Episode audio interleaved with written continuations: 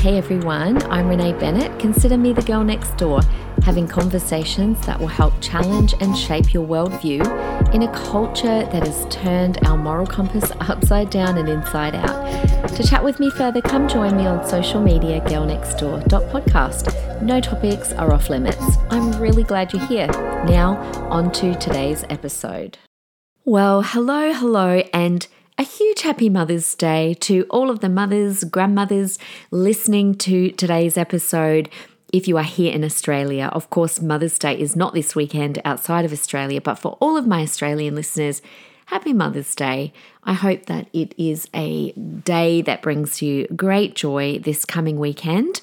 Also, a quick shout out and a thank you to the members, the Buy Me A Coffee members who help support this podcast.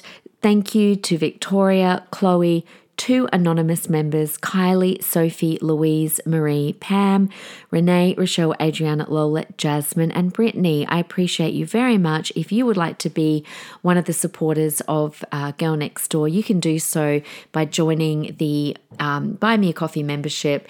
It is found either in the show notes, the link is there, or on my Instagram where you guys always come and chat to me. But on with today's episode, it's part 3 in our boundaries collection. Today I want to give you, I love it when I can give you one handy little trick or tip. So today won't be super long, but I promise you it will be super helpful. It will not take me long to explain this to you, but I promise you it will make a massive difference in your parenting. And it's a little trick that you can use instead of bribes and threats and begging our children. Anything where we don't have to beg and nag sounds good, right? So let's do a quick recap. We've talked about why children and teenagers crave and need boundaries. We've talked about the different areas that we need to be setting boundaries as parents, from anything from like verbal boundaries of how they speak to people, right through to material boundaries where they learn how to look after their and other people's things. And then we talked about lots of different practical examples. But today, you are going to love this handy little tip, which, like I said, is going to eliminate the need for you to be bribing, coercing, and it actually puts the behavioral ball back in your children's court without you shouting at them. And so any time that we get to put the behavior back in their court is a really good thing. So last week I talked about how children who lack two things will struggle with boundaries. If they lack self-awareness and if they lack self-control, they're going to struggle with this whole concept of boundaries. So while we set up, teach, and expect boundaries, we do have to be aware that some children are going to cope really well. Some children just naturally have good self-control, or they naturally have good self-awareness, while others will push you and push boundaries to the limits. Now, I want to remind you and encourage you that if you have a child that does this, it is actually not a bad thing, because often these children have incredible leadership skills as they grow older. And every child has been given a different personality. So our job is to tap into that. And while we still expect the same thing for each child, we need to understand that the strategies for each child is going to be a little bit different, okay? So Cameron, as a child, is a really good example of this. He pushed boundaries all the time in every way possible. I mean, you know, the cane is now banned at school. Can you imagine a principal giving the cane to a child nowadays? But guys, when Cameron was growing up, how different are Cameron and I? I was like little Miss Goody Two-Shoes. Cameron received the cane on many occasions, but he actually had this wonderful principal at this Christian school that he was at where he got the cane. But his mum used to bring, he would bring his mum in and explain to him, but he also used to explain to Cameron, you've got incredible leadership skills if we can just guide you in this. So Cameron he did have incredible leadership skills as a kid, but unfortunately he would use them for bad. And so the principal and his mum were trying to teach him to use them for good. I'll give you an example. One day when the teacher asked him, told him that he wasn't allowed to get out of the chair, right? And he kept getting out of his chair. Now, again, you guys are going to be mortified, but the teacher actually tied Cameron to the chair. I know, but anyone who's like Cameron's of my age or older will go, totally, you could do that to kids back then. And it was not considered abusive. It was just like, this kid's driving me nuts, I'm going to tie you to the chair. Okay, I know that sounds awful, but anyway, that's what school was like in the 80s, guys. You know, we just would get over it. Anyway, you know what he did? He just got up with the chair tied to him and walked around anyway. That's the kind of child he was. His mum said he would incessantly ask about everything. He would ask why about everything. You know, it could be anything from like, well, why is a cat called a cat? Who decided to call a cat a cat? And his mum, my mother-in-law, would often say to me to this day, he was the hardest child to raise because he was just so inquisitive. But God used to speak to her and say, he's got leadership on his life. And so you don't want to stifle it, but you want to guide it. And so he found himself often having difficult bosses as well. Or not difficult bosses, sorry, his bosses were hard on him. And his mum used to say, God is getting you ready for something incredible, Cameron. You've got leadership on your life. And so please don't be discouraged if you've got a child who does push boundaries. It's not because, you know, they're naughty. Oftentimes it's because of, you know, they might actually just be gifted in an area of leadership, but it doesn't mean we excuse it. Okay. So that's the important thing. It's our job to still set up the boundaries, but to understand that each child is going to need a different strategy. So I'll give you another example when it came to my kids, because they were so different. When it came to the cot, when they were babies, Georgia was so obedient and she found the physical boundary of her cot a safety. But for Liam, the cot was a physical boundary to scale and conquer. So if I put Georgia in, she would stay there until I came in and told her sleep time was over. And she would just look at me and I would lift her up and take her out and off we'd go. Liam, whole different ball game. He decided that when sleep time was over, it was over. And he did not wait for me. Even from the age of about 14 months, he would climb up, throw himself out, and throw himself onto the floor and come out to me. Now, I did not change my expectation. What we expect from our children should not change just because it's harder to get one child to obey over another. It would not be fair to make Georgia stay because she was obedient, but allow Liam to set his own nap times because he pushed the boundaries and didn't care about the consequences. So I did understand too from talking to friends of mine. I remember talking to a really wise older mum who had two boys that were very similar to Liam, also, by the way, are in leadership positions to this day. And she just was really good at helping me to understand that some children might need a little bit more rope or a little bit different kind of boundaries. So where Georgia would be happy to sit on her play blanket at church in front of me and she wouldn't move, Liam just couldn't cope with that. So I would set slightly different boundaries for him, but I still set boundaries. So for him, I'd let him go from one end of the road to the other, but not outside of that. So can you see the difference? I still set boundaries, but I understood that my children were very different and needed different things. But it didn't mean that one got boundaries and one didn't. And while obedience is a big part of teaching boundaries, another huge part is teaching our children to have self-control. It is such an incredible life skill that will be useful to them for the rest of their lives. So Liam, for example, was very impulsive and he struggled with boundaries in every area. And he really possessed very poor self-control, whereas Georgia naturally had a lot of self-control. So for example, and I am getting to it, guys, I'm getting to the handy trick, but I've just got to build up to it, okay? But for example, when I would take him food shopping and he would stand in the trolley. I remember, so mortified. He would stand up and watch everyone that came the other way, and he would love talking to them. And something he often would do, he would flick his two fingers out in the peace sign, not the rude sign, the peace sign. And when people would walk past, he'd be like, "What's up, yo, yo?" Right? Now, while that was funny, it was actually a little bit rude, especially if he did it to older people. I'm like, oh my gosh, how embarrassing that my child does this. So he was going beyond the verbal boundary that we had set for him. Another example is when we would put him in his big bed at nighttime. He would get up at around midnight and he decided that come hell or high water, he was going to sleep in our bed. And I was heavily pregnant with Ashton at the time. I was exhausted. I could go on and on and on. He just pushed boundaries every minute of every day in every single area that you could think. So I did several things to teach Liam self-control, but I'm just going to focus on one of them today.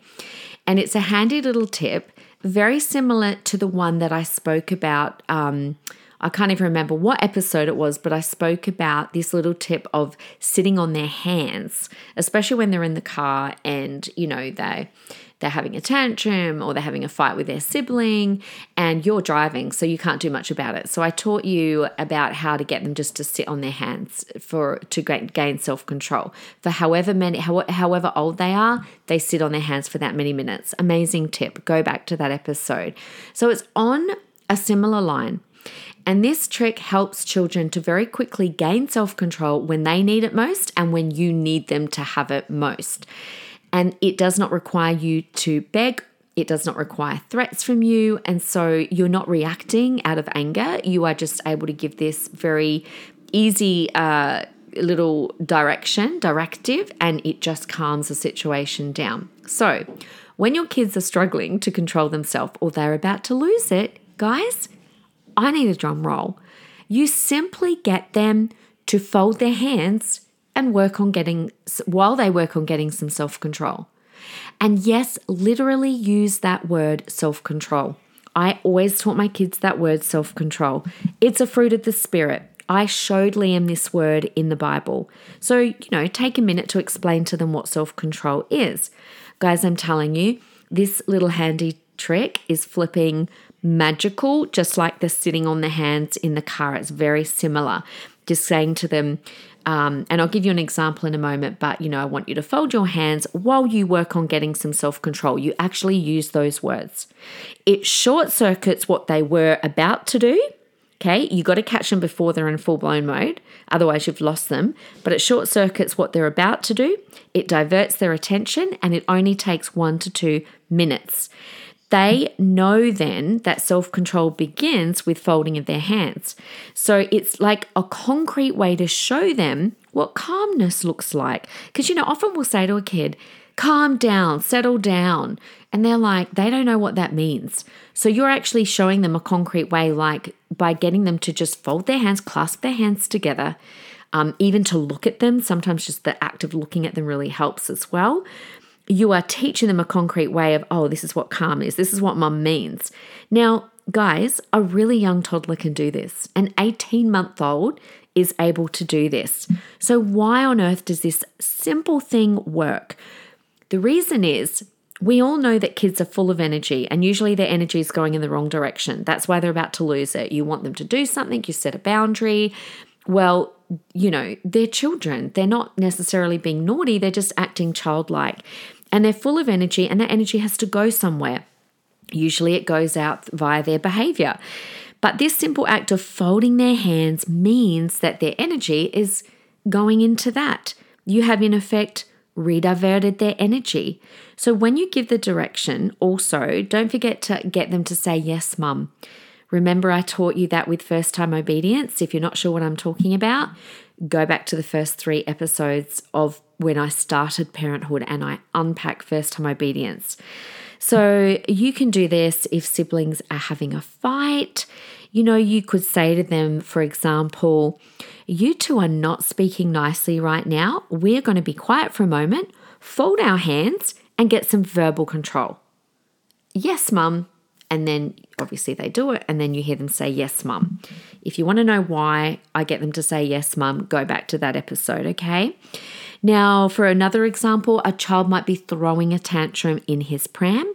So you say to them, I want you to fold your hands, and tell them to look at their hands. I want you to fold your hands. Mummy wants you to look at your hands while you get some self-control and calm down.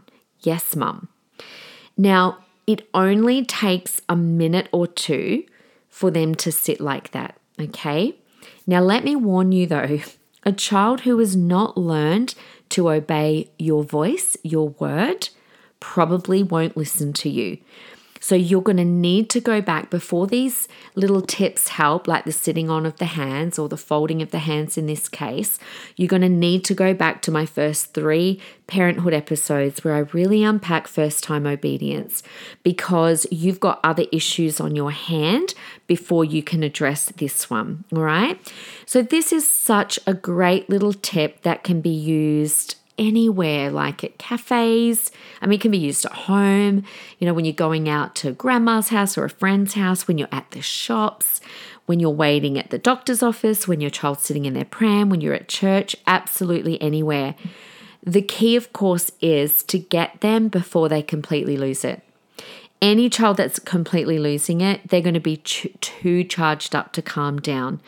Okay, so you need to catch them before there's a full-blown like issue happening, and you can see it because it usually starts and it escalates. Now, just remember what you're doing is you're redirecting their energy from something that's unproductive to their hands, something that is productive. And this is the first step toward them learning self-control. And once they've gained self-control, which like I said, it only takes 1 to 2 minutes, then you've got their attention and you can redirect their behavior. And this is where it's a really good idea, you know, to, while they're holding their hands, think to yourself, okay, how can I redirect their behavior in this moment? Get them to do something else. Now, of course, when you first teach this, don't do it in the middle of an episode. Like if your child, you've given them a direction, you've given them a boundary, and they've, you know, losing self-control. Don't in the moment scream at them, you know, fold your hands right now. They're going to look at you like, what does that even mean? Like they're not going to understand. So teach this when they're calm. All right, even make a bit of a game out of it. Make it a little bit fun. You know, you might be sitting at the tea table together and you're like, okay, so, you know, if you hear mum say to you, I want you to fold your hands, I'm saying it to you because, and you just explain to them about self-control, or however you want to explain it. And so you get them to practice. So that way, when you're in a situation when you need it, you've already got it. They already know what you're talking about. It's a skill that you've been practicing. And so you'll find that they very quickly will do it because they understand. Remember what I always say, the why behind the what. And so if this was me now with my kids and I was teaching this to them, I would definitely be teaching them the why. I would be teaching them about self-control and why it's an important skill for them to have and how it's going to help them. And so when we fold our hands, you know, you can talk to them about energy. Sometimes we have lots of energy and we don't know what to do with it. So when we fold our hands, you could have fun with it. It's like an electric current and it's running through to our hands instead of running off to do something that we shouldn't be doing. So get creative with the way that you talk about it. Talk about it positively. It's not a punishment. You're actually giving them a life skill. And this is a gift to our children. So I hope that that's helped you. There you go. We almost hit the 20-minute mark, but it's such a handy little tip. Give it a go. And why don't you come and jump into my DMs on Instagram, girlnextdoor.podcast, and let me know how you go with it. And just, of course, this is also a great reminder about the sitting in their hands when they lose it in the car. So there you go. Now you've got 2 handy little behavioral tricks, and it means you haven't lost the plot and gotten angry. This will bring peace to you, peace to your child, and peace to your family. And who knows, we could all do with a little bit more of that. So on that note, guys, I love you all so much. Thank you for listening. Thank you for sharing these episodes with your friends. I know I'm constantly getting messages or you guys coming and talking to me about how it's helping or helping your friends. And also, if there's anything in particular that you would like me to address or talk about, make sure that you come along and let me know, and I will see what I can do. Anyway, have a wonderful Mother's Day, and I look forward to being back with everyone on Wednesday. Until then, have a great one. Bye.